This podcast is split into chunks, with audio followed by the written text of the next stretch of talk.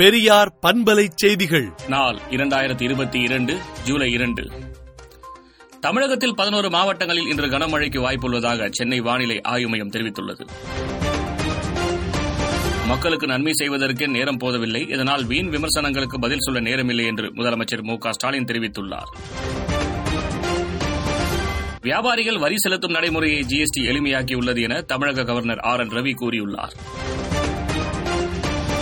கரூரில் எண்பதாயிரம் பயனாளிகளுக்கு நலத்திட்ட உதவிகளை முதலமைச்சர் மு ஸ்டாலின் தொடங்கி வைத்தார். சென்னை மாநகராட்சிக்குட்பட்ட ஆலந்தூர் மண்டலத்தில் நடக்கும் பணிகள் குறித்து ஆய்வுக் கூட்டம் மேயர் பிரியா தலைமையில் நடைபெற்றது. மராட்டிய சட்டமன்ற சபாநாயகர் பதவிக்கு நாளை தேர்தல் நடைபெறவுள்ளது பாரதிய ஜனதா கூட்டணியின் ஜனாதிபதி வேட்பாளர் திரௌபதி முர்மு இன்று புதுச்சேரி வந்து ஆதரவு திரட்டினார். கேரளாவில் தென்மேற்கு பருவமழை மீண்டும் தீவிரமடைந்துள்ளது. பதினோரு மாவட்டங்களுக்கு மஞ்சள் எச்சரிக்கை விடுக்கப்பட்டுள்ளது. கருகலைப்பு செய்து கொள்ளும் அமெரிக்க பெண்கள் மீது கைது நடவடிக்கை எடுக்க வாய்ப்பிருப்பதாக அதிபர் ஜோ பைடன் தெரிவித்துள்ளார்.